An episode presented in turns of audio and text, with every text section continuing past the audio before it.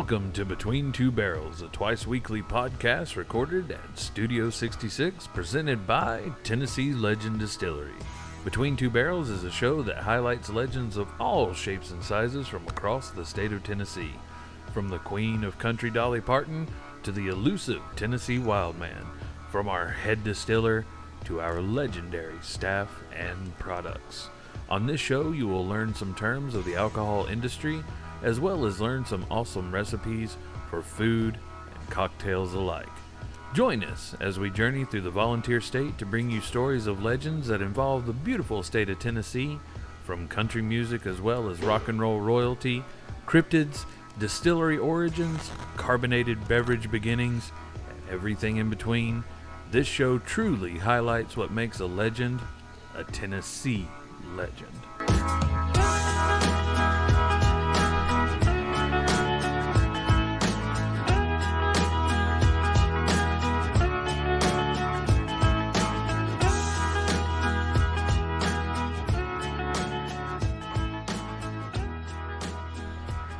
What's up, legends? Welcome back to another episode of the Between Two Barrels podcast, and it is officially the day after Christmas. We hope you had a very Merry Christmas or Happy Hanukkah, Kwanzaa, whatever you yourself celebrate. We hope this season and these holidays are being very kind to you.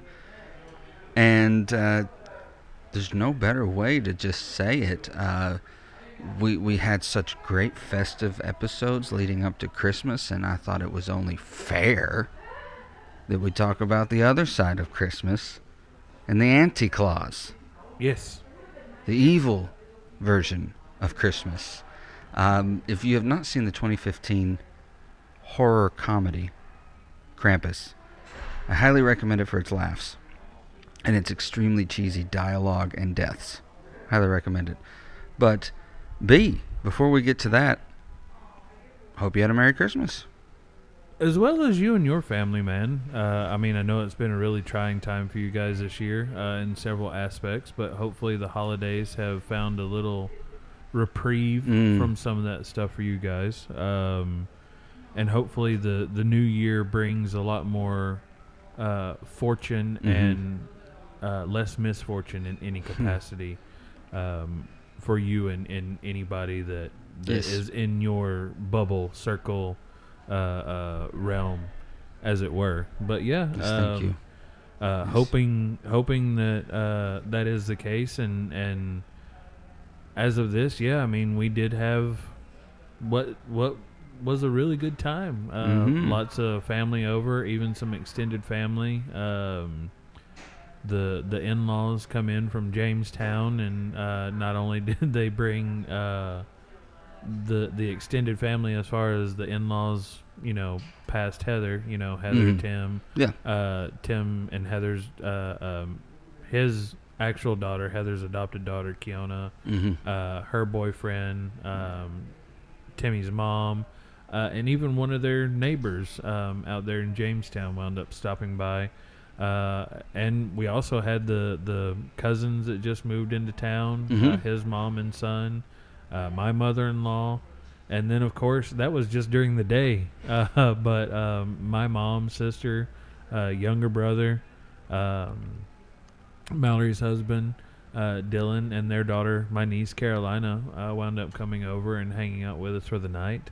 And uh, mom, you know, first time we've actually had someone really stay over in our house for quite some time. So that's been a, a little bit of an adjustment um, because that's something that we really haven't been used to. Uh, we really didn't have the space in our old house uh, and in this new house. A situation where we had the availability, had the Mm. room, you know, everything else. So, uh, actually being able to have people stay over overnight for the holidays, uh, definitely a new experience. So, Absolutely. Just a good old fashioned family Christmas.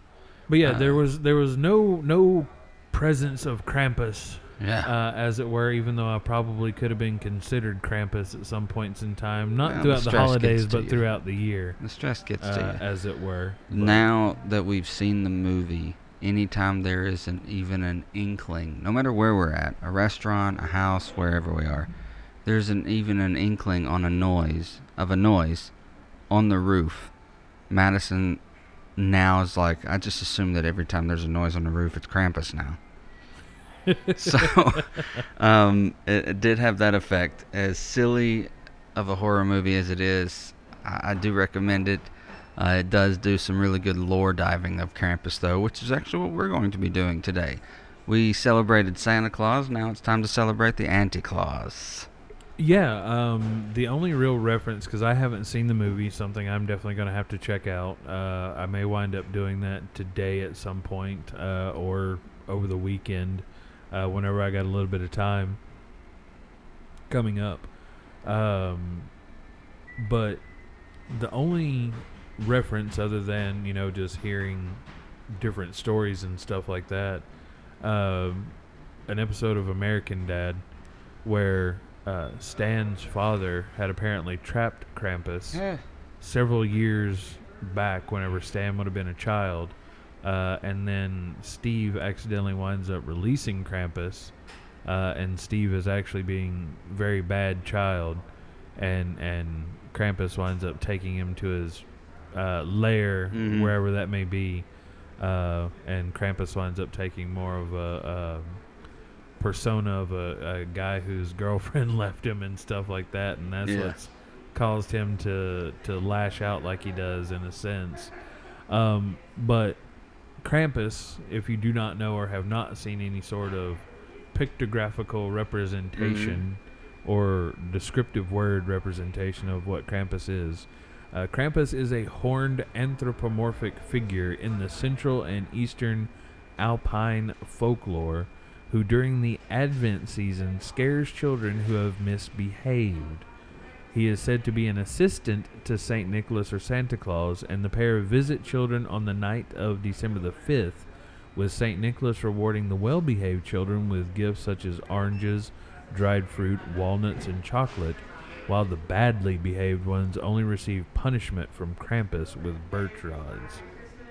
So there have been so many tales, so many stories, and it's very evident in so many different cultures that stories were used to be a form of control. I mean, in a sense, the parents using, oh, you don't go out there because there's, I'm going to throw out a Don Knotts.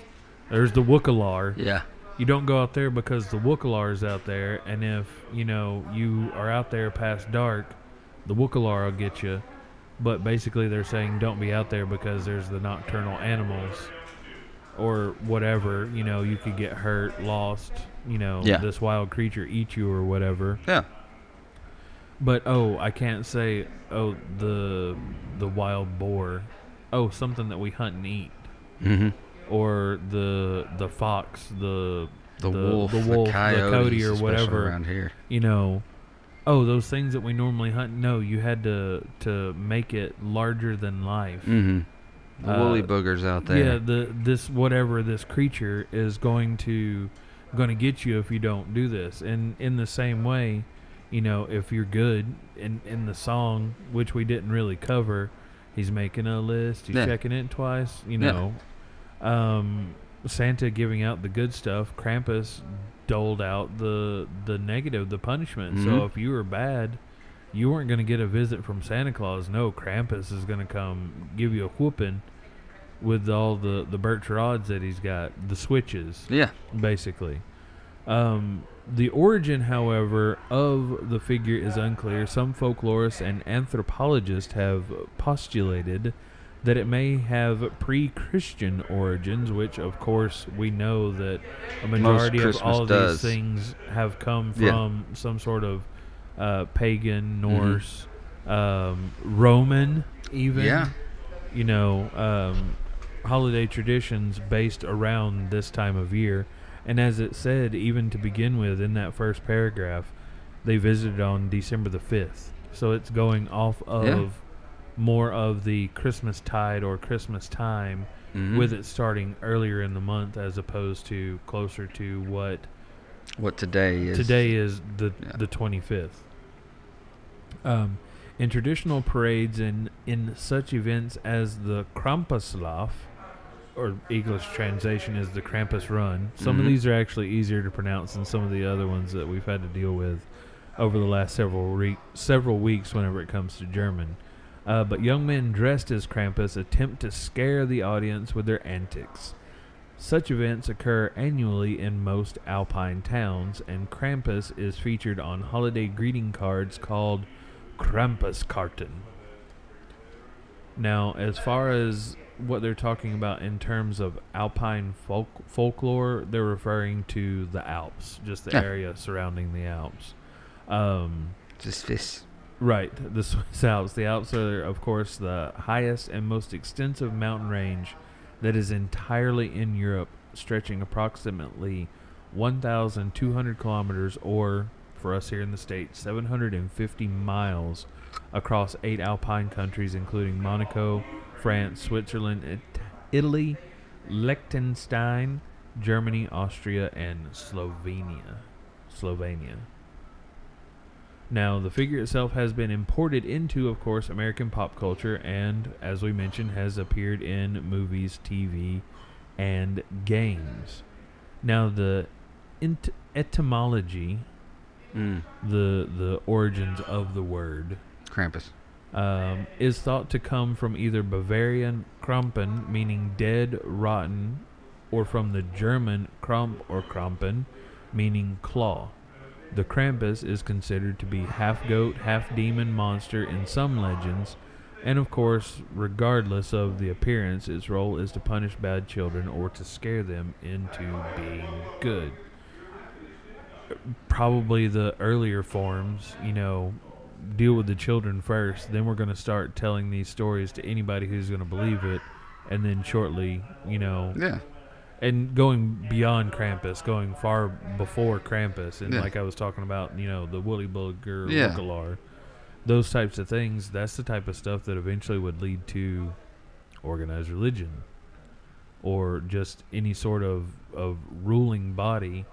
You are going to provide something for a mass of people, whether it be Mhm. a thought, an ideology, something tangible, or whatever that is the lesser of evils Mm. or the the better thing to keep you away from whatever but That mentality is is how the elders controlled the village and M Night Shyamalan's The Village. yeah There's something out there, the creatures, yeah they're gonna get you and, all it all it is is them in suits yeah perpetuating the story. yeah Yeah. just to be able to, to Keep that, keep that control that that and all they do, all they want, all they want is to keep them from going through the woods and finding out that it's not the 1800s. Like that's all Right. they really want is like, Yeah. oh, they just don't want them to go to the towns, right they unquote. don't yeah they don't want them to know that that time has and ex- that becomes extended far beyond their religion, their way of life, because they've controlled this narrative. And yeah, I mean, centuries and centuries and millennia ago, what started out as stories to this day are religions to some. oh just for because sure it started that way. yeah So it's wild. Very much so. Now, the history of the Krampus figure has been theorized as stretching back to pre Christian Alpine traditions, with celebrations involving Krampus dating back to the 6th or 7th century AD. Now, whereas several things as far as other traditions have been pre, Yeah. even more pre Christianity, um, this is still saying that most of this stuff hasn't come about until AD. hmm Um, Which actually stands for Anno Domini, not after death. right. Uh, Little fun in- fact for y'all Anno. Domini in the year of our Lord. Yeah, in the year Yeah. of our Lord. Um, though there are no written sources before the end of the 16th century, so verbal tales have been told, but nothing was actually documented until the end of the 16th century. Discussing his observations in 1975 while in Irdning, a small town in Styria, not Syria, but Styria, anthropologist John J. Honigmann, not John Jacob Jingleheimer hmm. Schmidt, but John J. Honigmann wrote that The St. Nicholas Festival we are describing incorporates cultural elements widely distributed in Europe and in some cases going back to pre Christian times. Nicholas himself became popular in Germany around the 11th century. The feast dedicated to this patron of children is only one winter occasion in which children are the objects of special attention, others being Martinmas, the feast of the Holy Innocents, and New Year's Day.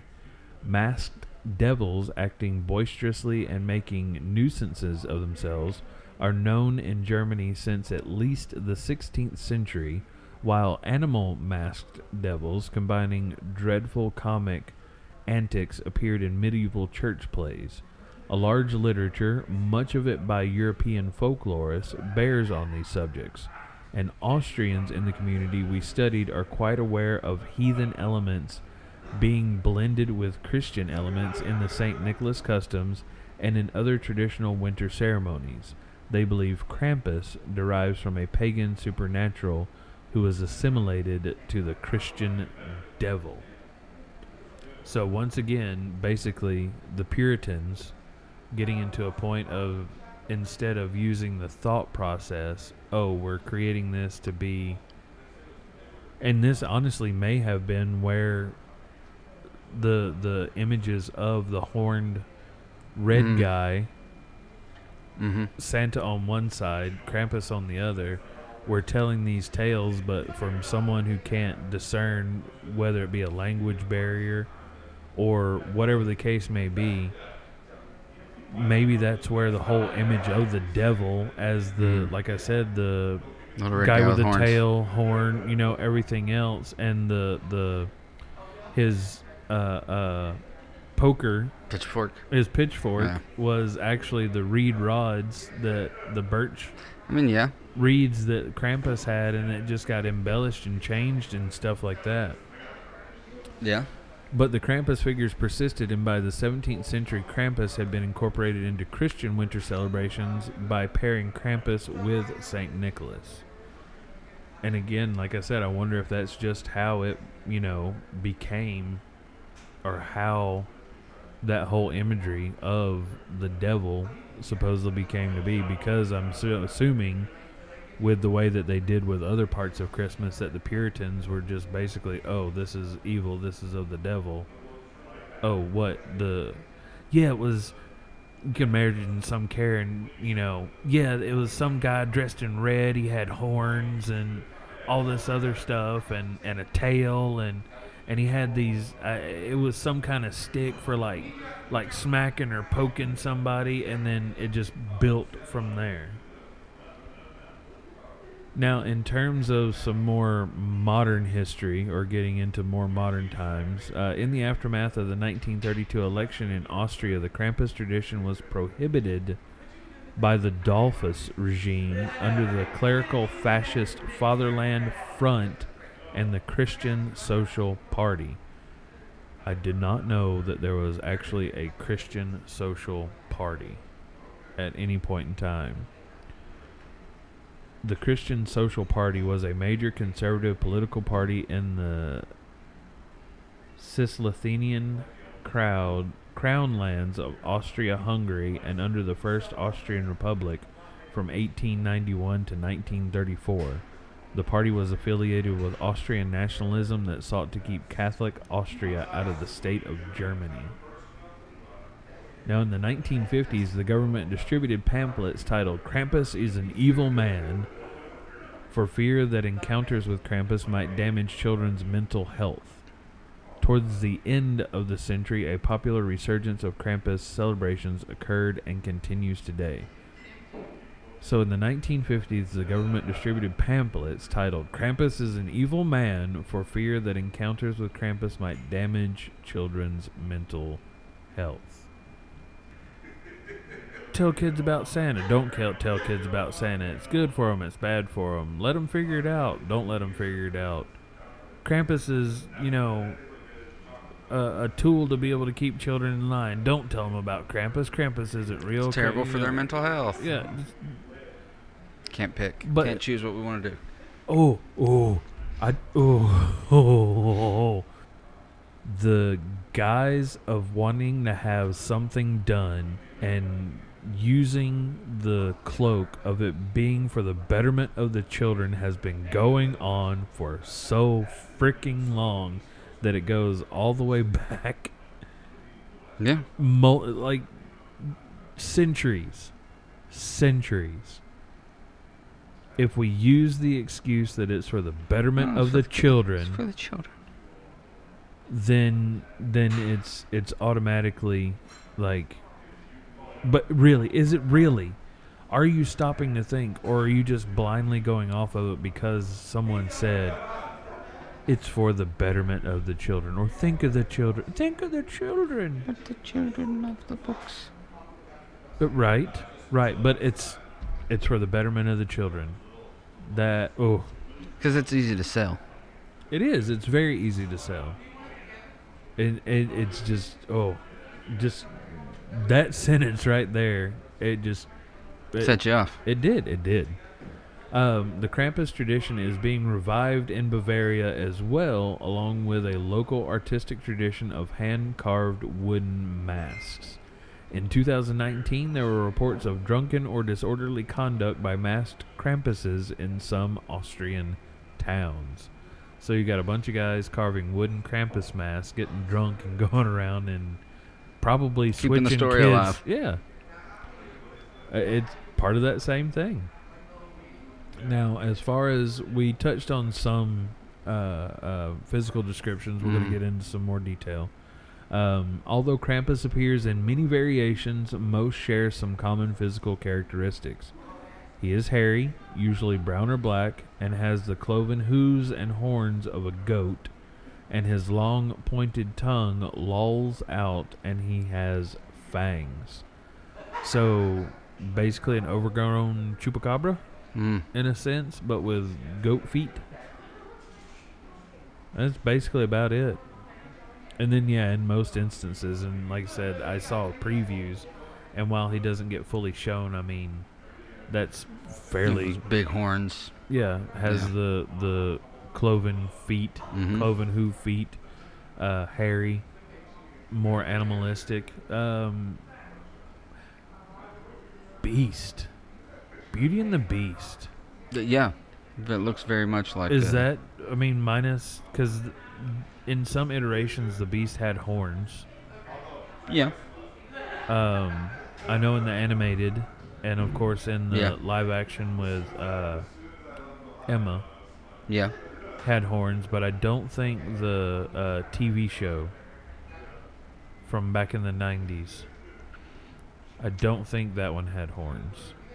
But you know what I'm talking about. No. I don't think it did. Yeah. In that one. But yeah, I mean, yeah, I know what you're talking is about. this a possibility that that the character for Beast, Maybe. since since it French, It is French. I mean, could stories coming out of the Alps and out of Germany and stuff like that have influenced? I mean, if if people are using all the woolly booger, Yeah. why? um, think about it. Why not use Beast? Think about it. Why not? Because I mean, technically, the, that story could. I mean, maybe the person who created Beauty and the Beast as a story, maybe he was like, "Oh, but what if Krampus was cursed? literally, what if literally. nice? What, if, yeah? Why? Why did What Krampus if we're become what he was, or what how did wrong Krampus become what he was? What if he fell in love? Yeah, and that's why he's being a, an ass. Is Yeah. because you know, He just wants, he just wants love. and he's just gonna punish the people who don't, you know, appreciate the things, and that's Yeah. that. Krampus carries chains thought to symbolize the binding of the devil by the Christian church. He thrashes the chains for dramatic effect. The chains are dramatic. Sometimes chains rattle, rattle, chains, dramatic. It's like, uh, Um, it- almost like um, Smart Hulk. yeah. Oh, Yeah. this is so demeaning. yeah. The chains are sometimes accompanied with bells of various sizes. Of more pagan origins is the root, a bundle of birch branches that Krampus carries and with which he occasionally swats children. The root may have had significance in pre Christian pagan initiation rites. So I guess they're trying to say that they used to have like ritualistic beatings, Sounds like a frat. I- right? Which lends more into the fact that it's like a, a form of control, Yeah, like uh, the skulls. nice reference. It's been a while since I've seen that one. Yeah. Um, the birch branches are replaced with a whip in some representations, and sometimes Krampus appears with a sack or basket strapped to his back, and this is to cart off evil children for drowning, eating, or to transport to hell. Cool. Some of the older versions make mention of naughty children being put in the bag and taken away. Now, this quality can be found in other companions of St. Nicholas, such as Zwarte Pie. So it just sounds like that. Uh, ecclesiology, the Christian church is what differed, or different Christian denominations conceive of as being the true body of Christians or the original institution established by Jesus. it's interesting. Very. Um, but the the once again, some of the older versions make mention of naughty children being put in the bag and taken away. This this is that I'm using a story to try to keep you from doing something as opposed to just telling you don't go do this. Because if I tell you just to don't go do Why this can't it just be like you're gonna because I wind up going said, yeah. So let's make up a boogeyman. growing up, there were certain places or certain areas that we were told that we can't go because, oh, somebody died on those train tracks, or somebody fell off of that trestle and wound up dying, or, you know, what are the whatever you know, somebody got carried off from up there. You can't go up there, using an urban legend as like again as a means of The control. hook, the hook man and yeah, don't. teen makeout points. Yeah, don't. The hook man will get you. Yeah, don't go up there. The the psycho who escaped from the mental ward with yeah with the hook Hangs out there. is it hangs out there and you're gonna wind up getting taken off. It, it it's that type of stuff and it's honestly it's All it really is is control. funny at this point. It's funny, but at the same time, like, come on, Right, how rude. right. you know? But you're you're worried about telling a child that Santa Claus isn't real, or letting them from a certain age to a certain age believe that he's real, and then dropping the hammer on them, telling him that he's not real. And you're worried about what their mental state and capacity is going to be after they find that out, and whether or not they're going to be able to trust and believe their parents. Whenever their parents are telling them the same or other variations of the same BS. I mean, are you going to sit there and try, oh, it's okay in this instance, but not this instance? That's one of my biggest pet peeves. Hi, Peter Griffin here. You really want to know what grinds my gears? Mm, It, that type of mentality, like, it's okay for this, but not for this, even though it's the same damn thing. It's some okay these- in this instance, but not in this instance, but it's the same Yeah. damn thing. Some of these Krampus designs throughout the centuries are Oh, terrifying. Oh, this one, it looks like this big goat man with a, a cow tail has a tongue that rivals Gene Simmons Yeah. and and looks almost like the the one hand up, one hand down like goat thing on satanic symbolism, which Yeah. I mean who the hell knows how far back some of these different imagery goes? I mean, because if Krampus wasn't actually like written down or, or no actual accounts until the 16th century. Yeah. I I mean, mean- some of these depictions, though, you're kind of like, what did goats do to you? Right? I mean, when you one, started like, designing, headbutt you did, and did you when you started designing not just Krampus but like the devil and images of demons? Oh, they were like goat. They were like half goat. right? What why is goats? it that? Yes, why? Because someone somewhere at some point in time, way back when, Was high and saw and something weird. right? Like They the the old story of whatever. the old story of um somewhere in this country down in Texas somewhere there's like this old story of like the devil came to play cards. Like Right. this, this traveler was coming to play cards like he they were playing cards one night and he knocked on the door and asked to to buy in to play and things led from one another and he ended up winning and, and taking like life earnings and stuff like that and and apparently one of of, these life or whatever. players got a glimpse of him under the table and saw goat legs but that story's like hundreds of years old Right. so I mean, somewhere down the line, somebody decided to associate goats with, with demons and hell and the devil and Krampus and different stuff. I mean, all the way back to goat men well, in, in uh, Roman uh, uh, times. you um, know, satyrs. satyrs. Yeah. Yeah.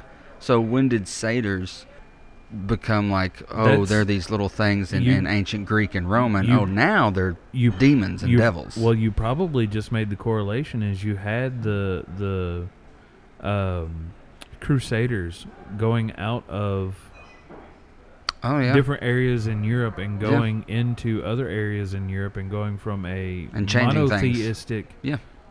or taking this monotheistic religion and encountering multiple deities and and beings and stuff like that these people far far before Christianity BCE And it's very easy to say like, oh, those had all these different things those and those were demons. Yeah, and it's just an easy way to write off whatever that may be because it doesn't fit into.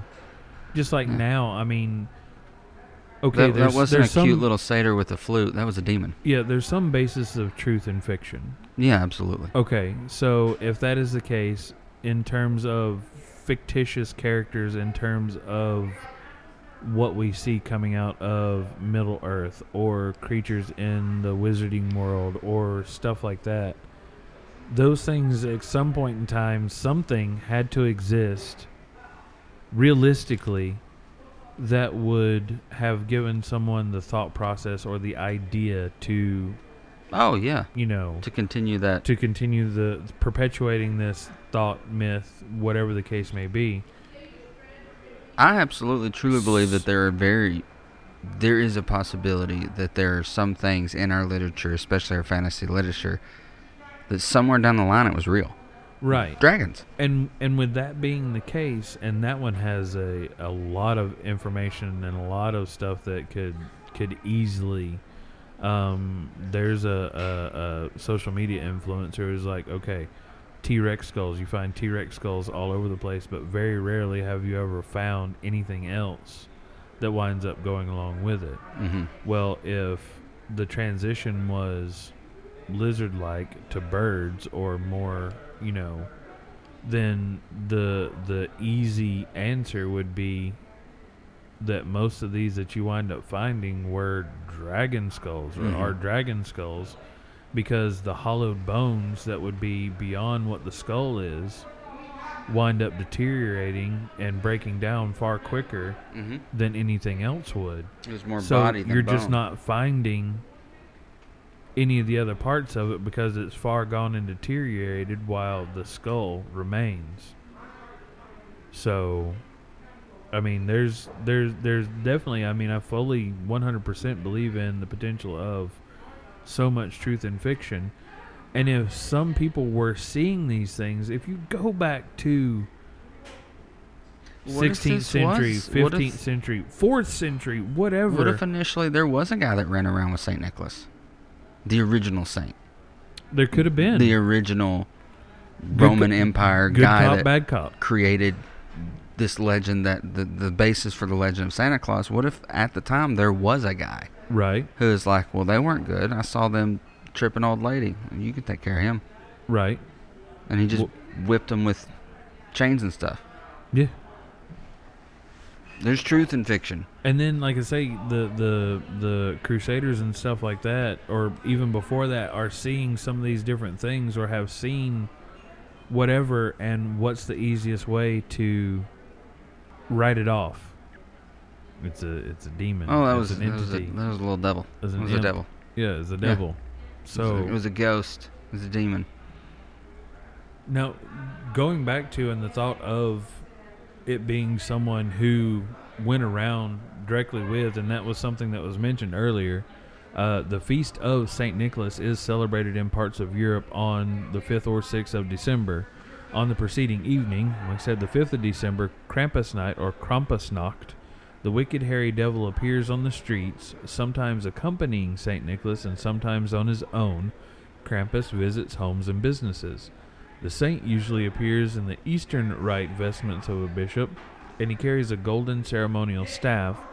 Unlike North American versions of Santa Claus, in these celebrations, St. Nicholas concerns himself only with the good children, while Krampus is responsible for the bad. Nicholas dispenses gifts, while Krampus supplies coals and the root. Americans, trying to make things as efficient as possible, combine the two eliminated Krampus and said Santa gives presents to good kids, cold to bad kids. One man's able to do it all. We don't need to be like those British people. Mm-hmm. We're going to do it with one person. They can have two people or two beings that are doing it. I can easily say like, well, Kramp- Krampus was fake. Now, se- Literally gaslighting the history of Krampus right. by just erasing it, like, yeah, mm, no, didn't happen. and then over time, We're going to make a film about it, but it Yeah. didn't really happen. yeah, We'll use it for monetary gain as Mhm. opposed to cultural, you know, continuation. We can't even culturally or uh, culturally appropriate that's that true. correctly.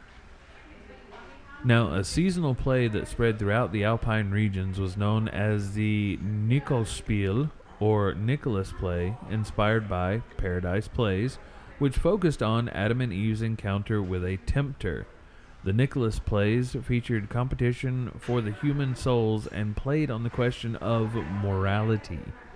In these Nicholas plays, St. Nicholas would reward children for scholarly efforts rather than for good behavior. This is a theme that grew in the Alpine regions where the Roman Catholic Church had significant influence. We don't care how you act as long as you're smart and successful, we're going to give you stuff. Is that the beginning of the downfall of the American or, or, or just uh, society in general? If you we are we are valuing at this point we are basically saying we value your your contributions over your Morals. morals yeah we value your contributions to society Well, if you draw the lin- more so than your draw the linear comparison to what we said in Cocky Top last week, or two weeks ago now, is that the whole like warning the the wide receiver that he was offside. oh yeah like you know you usually get a warning or the they might and the fact that that coach Andy Reid and that wide receiver and Mahomes can say the things that they were saying and act the way that they were acting because they're winners right just like the Patriots could deflate footballs and get a slap on the hand because they were winners right they could steal plays and get a slap on the hand because they were winners right so it absolutely is a thing. We're over- drawing that parallel of like Yeah. they're winners. They they bring us money. So like yeah, they really shouldn't be talking that way or doing that. But look what they bring us. legal for a price Yeah, legal for a price.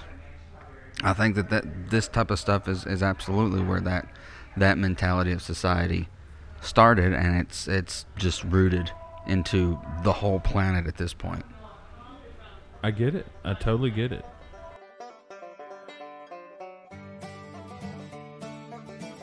Do you go nuts about our products at Tennessee Legend Distillery? Do you think our products should be on nuts? Well, look no further than Southern Vet Sweets. At Southern Vet Sweets, they specialize in baked goods and desserts that are sure to tantalize your taste buds. They make a variety of treats from cookies to alcohol infused delights and modern takes on Southern favorites. They provide custom and bulk orders at southernvetsweets.com. Make sure to look through their catalog of tasty Southern favorites. And not only do they have sweet treats for your taste buds, They are also veteran owned and operated.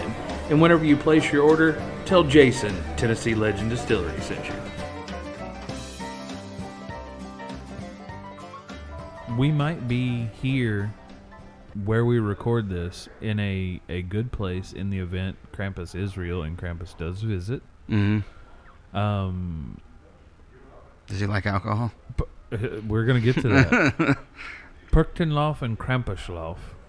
Those were already established, or there were already established pagan traditions in the Alpine regions that became intertwined with Catholicism. People would masquerade as a devilish figure known as Percht, a two legged humanoid goat with a draft like neck wearing animal furs. Once again, goat references. People wore costumes and marched in processions known as Perchtenlaufen, which were are regarded as an earlier form of the Krampus runs. I wonder if that's kind of like a Santa run. FFK.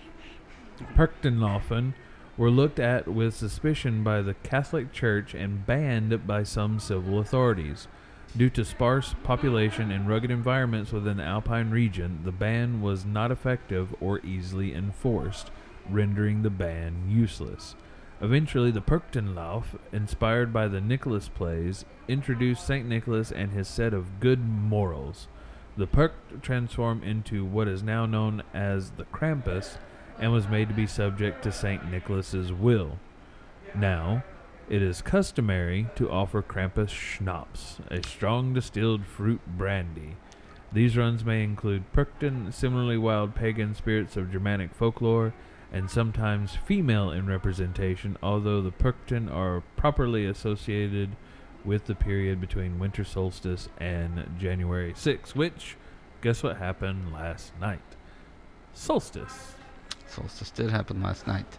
Yep. And we are now in the time of Epiphany, Yes. as we have learned over the last month. So at any point in time, we could wind up getting visited by the Krampus. Now, every year there are arguments during Krampus runs. Occasionally, spectators take revenge for whippings and attack Krampuses. In 2013, after several Krampus runs in East Tyrol, a total of eight injured people, mostly with broken bones, were admitted to the Lienz District Hospital, and over 60 other patients were treated on an outpatient basis. Basically, Krampus got turned into a pinata, and the the people of the world wanted to take their revenge. Like, I wonder how many times a parent may have dressed up as Krampus and whipped their child, or or so many people growing up hearing the stories of Krampus and what he was about and everything else, and they're like, "It's a Krampus, get him!" And they all just wound up taking their own switches and started like smacking these people. Which one's the real one? I don't know. Let's get them all. Like And just started in, uh, smacking 'em. V for Vendetta. Yeah, which one When the the, kid real? wearing the mask gets shot instead of V, Yeah, because it was a mistake. right. Now, Krampus Karten, which we talked about earlier, Mhm. as the greeting cards, um, have it been exchanging greeting cards featuring Krampus since the 19th century. Sometimes introduced with Gruß von Krampus, greetings from Krampus. The cards usually have humorous rhymes and poems. Krampus is often featured looming menacingly over children. He is also shown as having one human foot and one cloven hoof. In some, Krampus has sexual overtones. He is pictured pursuing buxom women. Over time, the representation of Krampus in the cards has changed, with older versions having a more frightening Krampus, while modern versions have a cuter, more Cupid like creature. Krampus is also adorned with postcards and candy containers. I just had a thought while reading that. So he, he The likes whips and chains and bigger women. Uh, nothing wrong with What's that. wrong with him? However, like I said, just reading this and part of it, um, over menacingly or looming menacingly over children, uh, but also has been shown to have more of a uh, cuter, more Cupid-like Mm-hmm. creature, the Grinch. Mm-hmm. I have a fun question for you. What's up? So we know that Dr. Seuss created the word Grinch. Okay. with this character. The word like being a Grinch didn't exist until he created this book. Right. Was the Grinch this thing's name? They call him Mr. Grinch, the Grinch, the Who's call him the Grinch, or is the Grinch a race of things? And he was just left in the wrong place. So they know him as a Grinch. You know, those things that live further south than us. The Grinches. Since we're Who's, they're Grinches. And, you know, this whole. There's snarkle ups ups or whatever the birds and monkeys and stuff. Dr. Seuss has his own universe of creatures that he's created, words for these things. So me and Maddie were talking the other day, and we came to this conclusion of like, is he the only Grinch, or was he just left in the wrong place when these storks were bringing babies? Did the stork should the stork have went past Whoville, further south, and that's where Grinches live? So I Is I he a Grinch? I saw this posted on Facebook on, a, on another friend's, Is he? Is it his race, and I and I or simply is it just a name they I, gave him? I simply just commented yes. Yeah. yes. Um, Whatever you want it to be. now now if you go off of the because they don't cover this in the animated No.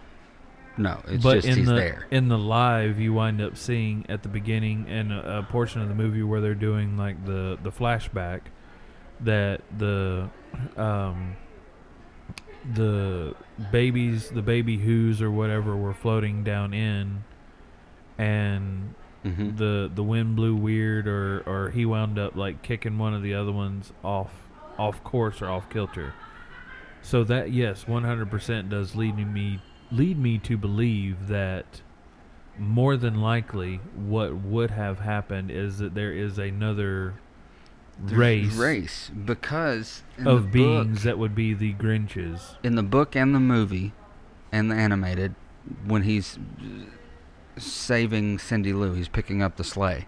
yes. He found the strength of two Grinches or ten Grinches plus two, right kind of hinting at so like there are multiple multiple Grinches. Like, yes oh, he was stronger than other Grinches in that moment.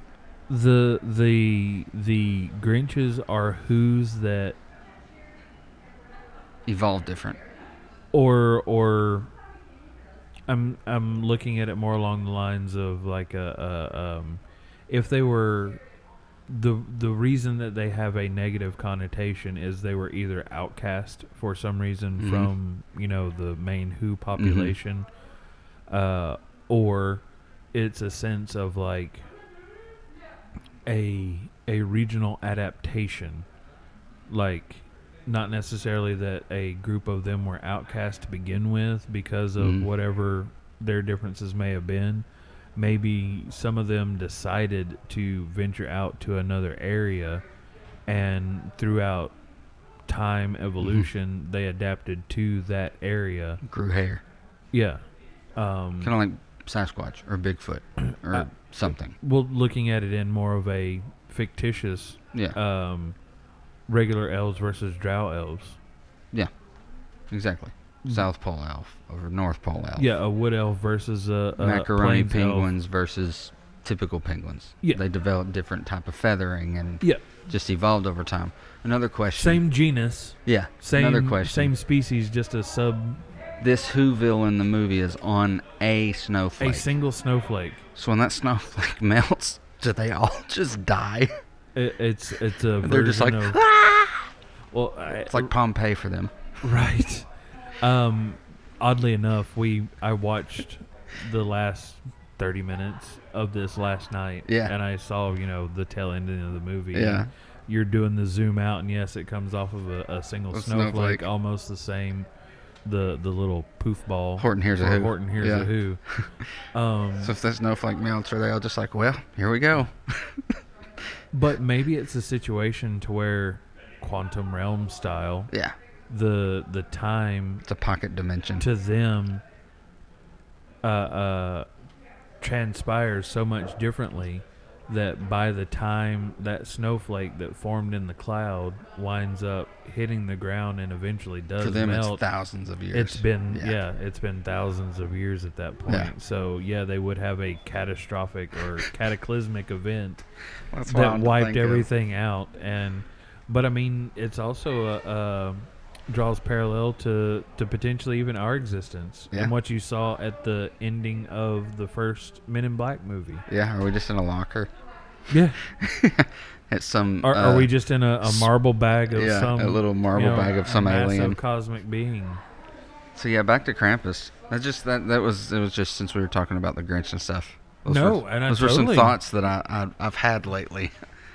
And again, like I say, I mean the correlation, the fact that could the Grinch, could could Seuss have used Krampus or that whole dynamic Anti-Christmas, as yeah. you know Maybe. as ins as inspiration for it, and it just being an Americanized version. And oh, let's just hairy. be clear. I don't think the Grinch hated Christmas. It's people he hated. People, yeah, It ends like if you break it down mathematically, it's people. It- he didn't like the Who's, and if 'Cause they're loud. Are, if you are a Grinch, Yeah. if you were of that, if you were either ostracized or you chose to leave Where leave, too many people gather and make noise, he hates it. Yeah, he, it's the noise. I It's all the completely understand. obsessive noise. and Grinch, Grinch was probably right. Grinches probably are more family structure like Yeah. Sasquatch. What Timmy said, Yeah. Sasquatch would be like in those smaller Mm-hmm. family units that are spread out over a large area. They Like, probably look, they you probably can come live in over the to dinner, but don't stay. Okay. They're Southerners. They're Southerners. Grinches are Southerners. Absolutely. Whereas you wind up, Grinches are below the Mason Dixon, Who's are above the Mason Dixon. You have some Who's love that can tolerate going down into the south. And you have some vice Grinch who can talk. Yeah. Who can wind up going and you know, and that's part of why he's. You know, I'm Harry, but I'm up here in the north, and it's, yeah. It's, freaking cold up here. Yeah, Yeah. That's another reason to be bitter. Boom. Now, re- there are regional variations. Um, different areas Krampus? tell different stories. Yes, of Krampus. Uh, Krampus appears in the folklore of Austria, Bavaria, Bosnia, and Herzegovina, Govina, Croatia, and the Czech Republic, Hungary, Romania, Northern Italy, Ooh. autonomously the province of Trento and South Tyrol, as well as Friuli, Venetia, Giulia, Slovakia, and Slovenia. In Styria, the root, uh, which is the bundle of uh, Yeah. reeds or switches, is presented by Krampus to families. The twigs are painted gold and displayed year round in the house as a reminder to any child who has temporarily forgotten Krampus. Go pick your own switch out. Stockings are a symbol to remember Santa Claus is coming, but we also have the the switch that Krampus left in case you were bad. We're gonna wind up using it, Uh, like um, Tim Allen's the Santa Claus. If you ever want to see me, buddy, just shake the globe, and Yeah. I'll wind up being here. I'm gonna wind up picking up this switch, and if I draw it back, I'm gonna draw back, but Krampus is gonna take my place, and he's gonna whop whop whop whop whenever he does the big drawback again. It's gonna wind up going back to me standing there. So don't make me grab that switch. Um, in smaller, more isolated villages, the figure has other beastly companions, such as the antlered wild man figures, and St. Nicholas is nowhere to be seen. These Styrian companions of Krampus are called Schabmänner or Rohan, the riders of Rohan. Hmm. A toned down version of Krampus is part of the other popular Christmas markets in Austrian urban centers like Salzburg. In these, more tourist friendly interpretations of Krampus is a more humorous than fearsome. Now, North American Krampus celebrations are a growing phenomenon. I guess with as much people, or with as many people who are uh, defecting, in a sense, to the United States um, once they get into some gatherings and uh, like what would be a little Bavaria or a Mhm, little Little Italy, stuff like that. Slovenia, Yeah. whatever, things like that. Uh, similar figures are recorded in neighboring areas. uh, Strobart in Bavaria, Klaubaufmann in Austria and Bavaria, while Bartel or Bartel, Niglo Bartel, and Wu Wubartel are used in the southern part of the country. Other names include Beryl or Bartholomeus, Schmut, Schmutzli, Popel or Hulapopel, Zimber, Belzamart, Pelsmartel. Uh, those being in different uh, Swabia, Franconia, Würzburg, Cheb, um, German speaking Switzerland. But in most parts of Slovenia, whose culture was greatly affected by Austrian culture, Krampus is called Parkelj and is one of the companions of Miklavž, the Slovenian form of St. Nicholas.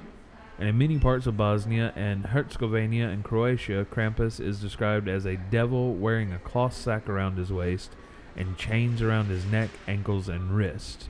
As part of a tradition, when a child receives a gift from St. Nicholas, he is given a golden branch to represent his good deeds throughout the year. However, if the child is misbehaved, Krampus will take the gifts for himself and leave only a silver branch to represent the child's bad acts. Give me a gift. You get the silver stick.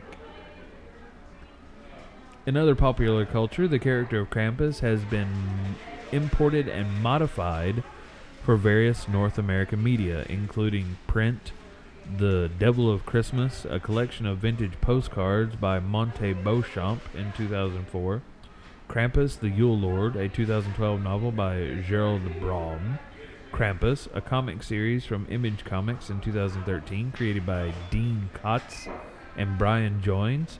Television, both live action, A Krampus Carol, 2012 episode of The League, and animation, A Very Venture Christmas, a 2004 episode of The Venture Brothers. Minstrel Krampus, a 2013 episode of American Dad. That's the one I was referring to Mhm. earlier.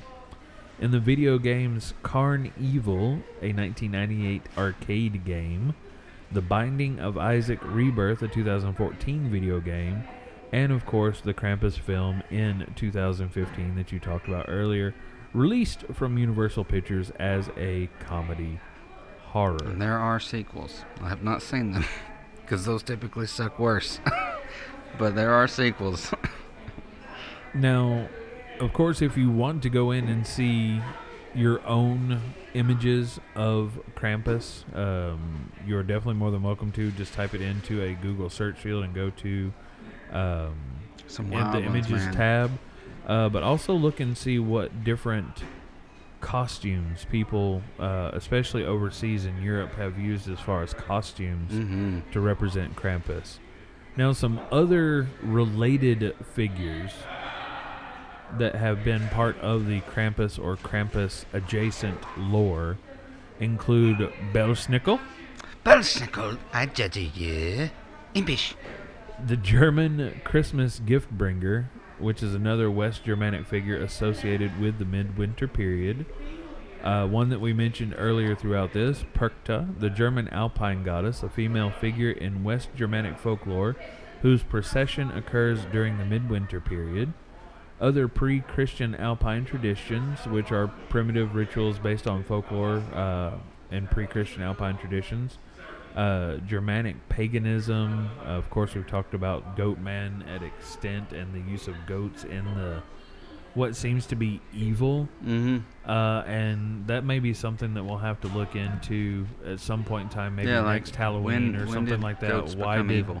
goats get used in negative connotation whenever it comes to these things? Uh, Green Man, which is an architectural motif. Um, Holly King and Oak King, which are personifications of winter and summer. Mm-hmm. Uh, the Yule goat, a Scandinavian decorative Christmas straw goat, and a goat associated with the midwinter period of the North Germanic peoples. And I'm sure that we're going to have to look more into just German folklore as to where it seems more than likely that's where a lot of this. Um, Yeah. And of course, Germanic is is descendant of uh, uh, Gaelic. Yeah, and then tho- a lot of those went on to, to make what we have now uh, in Pennsylvania Dutch. Yes.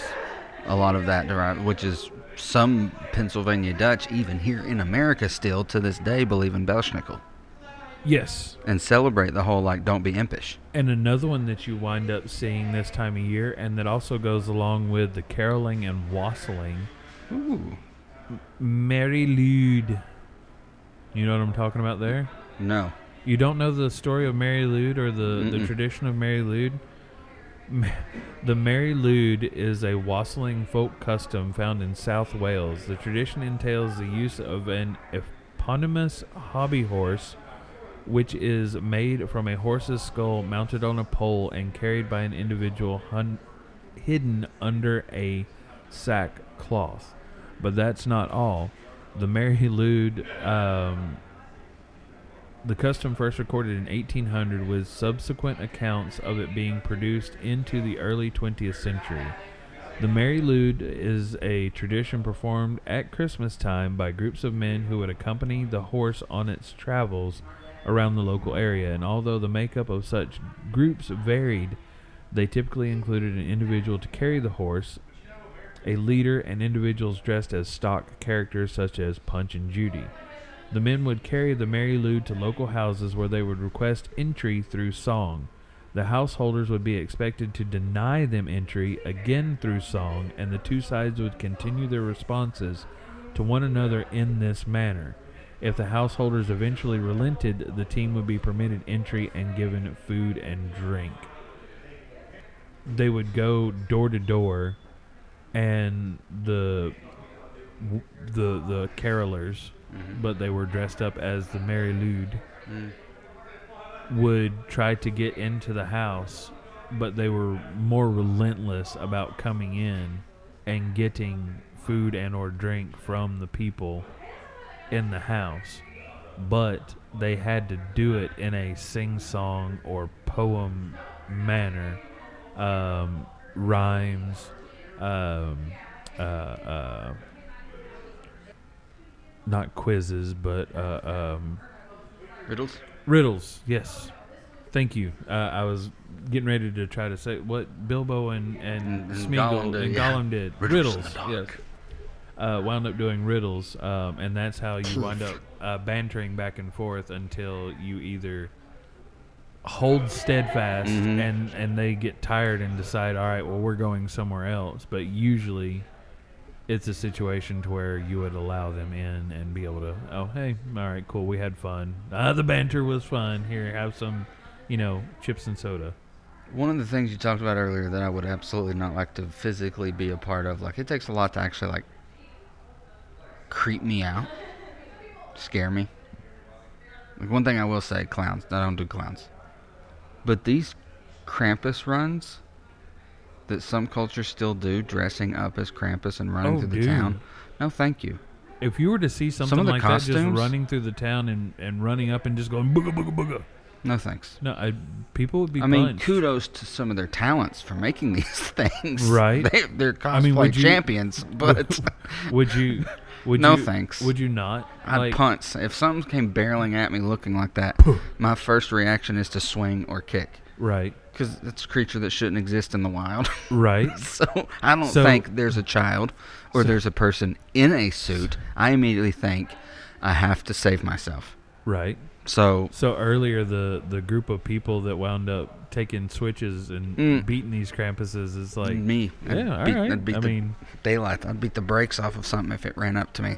a few other uh, associated um, creatures. Uh, the Namahage, uh, Japanese folklore character associated with the New Year's ritual. Okay. Um, this one pronounced is hilarious.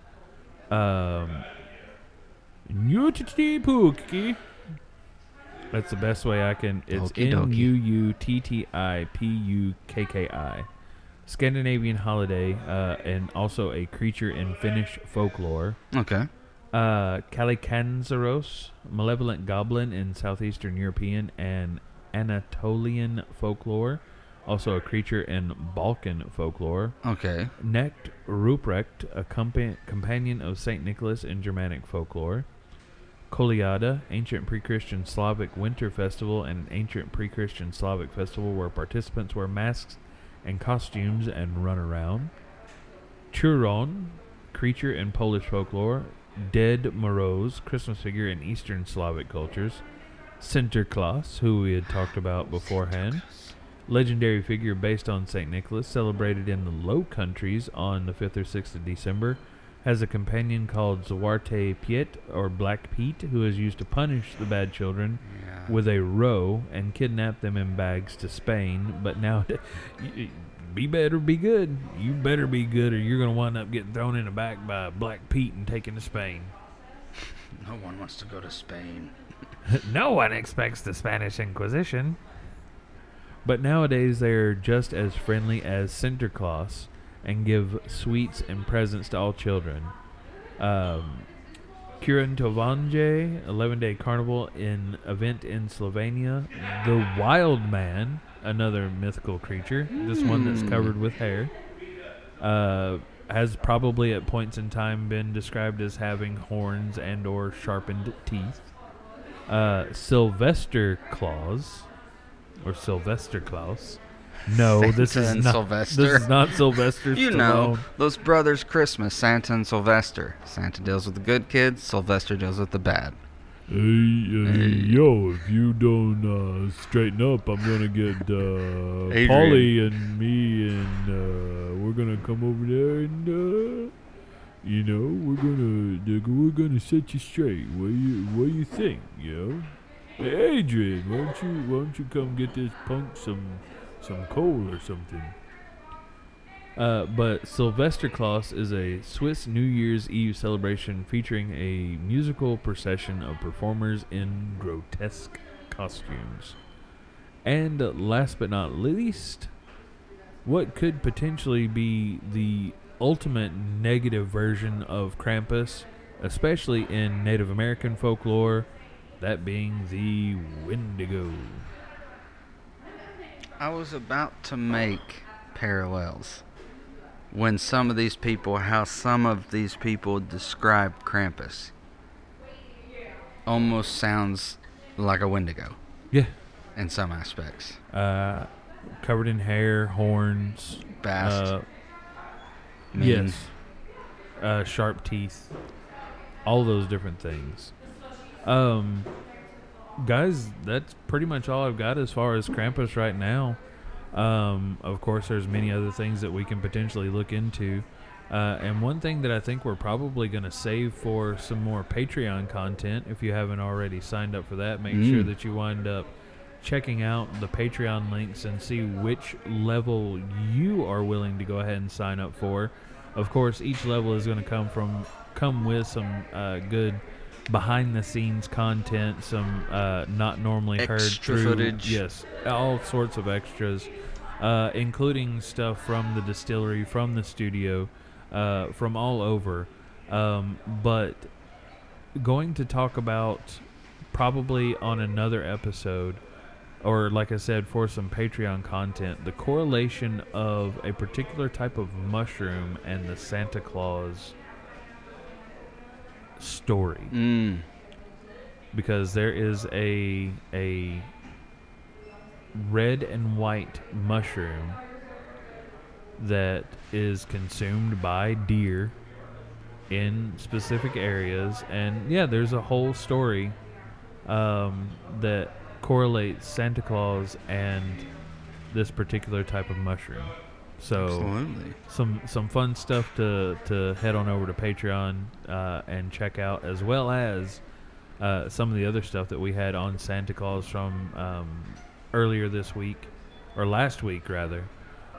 And for any and all other extra content that you may want to check out over on the um, Studio 66 Patreon site. So Absolutely. One of those things that uh, a certain tier always gets is uncut, unedited, full length, no doctor ring done episodes. So, like, before the edited and version that goes on our regular Between Two Barrels podcast platform, earlier today, before it dropped, Patreon, a certain tier on Patreon got the uncut, unedited, full conversation. Literally just all the just us audio talking, just from all audio. from the time Opie Yes. hit record to Yes. the time we hit stop. Yes. All of that is so included. you you in those you'll hear, you know, mistakes, mess ups, uh, Our side schedule. conversations, our schedule, discussions of, of what are we doing coming up? Yeah. Uh, so so that's one of my favorite things to to get when I because I'm a Patreon member of a few other podcasts from around the country, and one of my favorite things is hearing that stuff and seeing like wow before they cut it like how much they actually cut out, and you know is is on the quote unquote cutting room floor. Right. That's where our Patreon lies. It is the cutting room floor. It's all in our Patreon. So depending on what tier, you're going to get different uncut versions of different shows, different projects, bloopers, gag reels, deleted scenes, uh, anything you can think of. Sometimes extended periods of silence. of All you just hear is just ambient. phones. Yeah, you just hear ambient or bathroom sounds. breaks, or, Yeah. or you hear it busy and be like, "Hey, they need our help." Right. Yeah. You'll hear us yelling from down in the bottom, or uh, just like one of the last recording days, someone was trying to get into our maintenance closet, and you just hear me yell out, Can, I, help, you?" you? that is on that episode. Yes, for Patreon fans, you can hear Brian yelling at a at a curious customer. I Not first, yelling at, just like you know, I adamantly making thought- sure that they understood. when I looked over and saw that it was kids, I was afraid that they had like put in the little bro- put in a smaller sibling and then locked it. I was like, you want to play? You want to play Harry funny." Potter? Yeah, just shoved him in the closet and locked it. You're gonna live. That's not funny. the- that was done to me once. Don't do that. Don't do that. No more locked doors. I have PTSD about that, thanks to my cousin. Ugh, don't do that. But, But- yeah, any any way you can support, even just not Patreon, just listening to our regular show, leaving a like and a review, sharing our stuff on social media, any support that you give to Studio 66 shows is we're so thankful for. It helps us immensely and and helps spread the word of Studio 66 and all of its its podcasts and projects. So, thank you. Just a huge shout out to Yeah, you. all. absolutely. Um, if this is how you have found us directly through Studio 66 or just the podcast, and you hear all of the different sites and social medias and stuff that we mention, Mhm. um, make sure you head over to Tennessee Legend Distillery. Uh, like and follow any of their social media pages uh, on both Facebook, Instagram. Um, there are multiples on there. If you want to have the one that's closest associated, uh, make sure you do the Sevco or Sevier County locations Yes. page.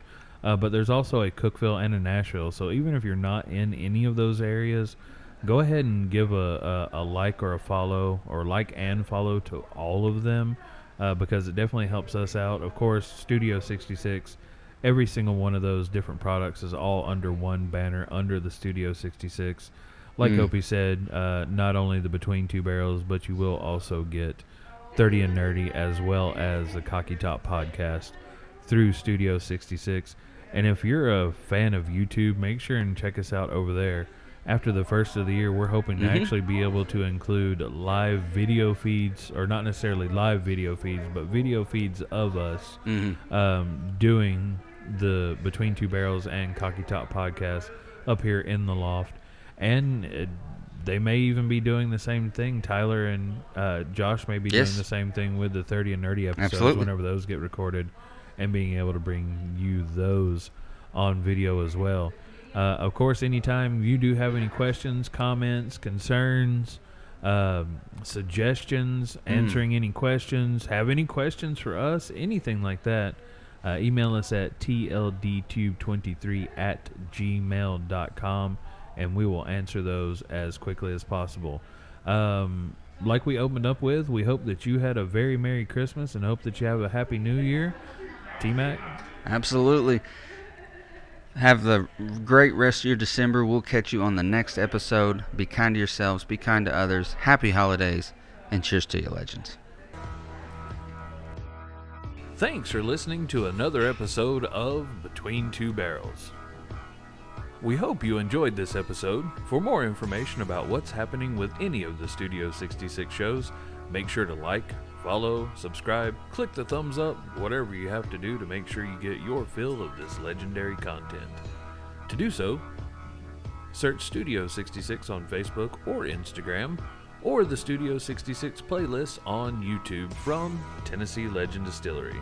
You can also subscribe to our Patreon channel, patreon.com slash tldstudio66, for additional content for all of the Studio 66 shows, as well as gifts from the different Studio 66 podcasts and Tennessee Legend Distillery. And if that wasn't enough, you can also visit our website, tldstudio66.com, where you can find links to all of the shows and podcasts, as well as merchandise for all of the individual podcasts. And don't forget to sign up for our newsletter. Heck, you can even leave us a voicemail if you like via SpeakPipe or send us an email at tldtube23 at gmail.com. However, you go about it, make sure you don't miss out on getting even more legendary info about the studio as well as the distillery from Studio 66, presented by Tennessee Legend Distillery.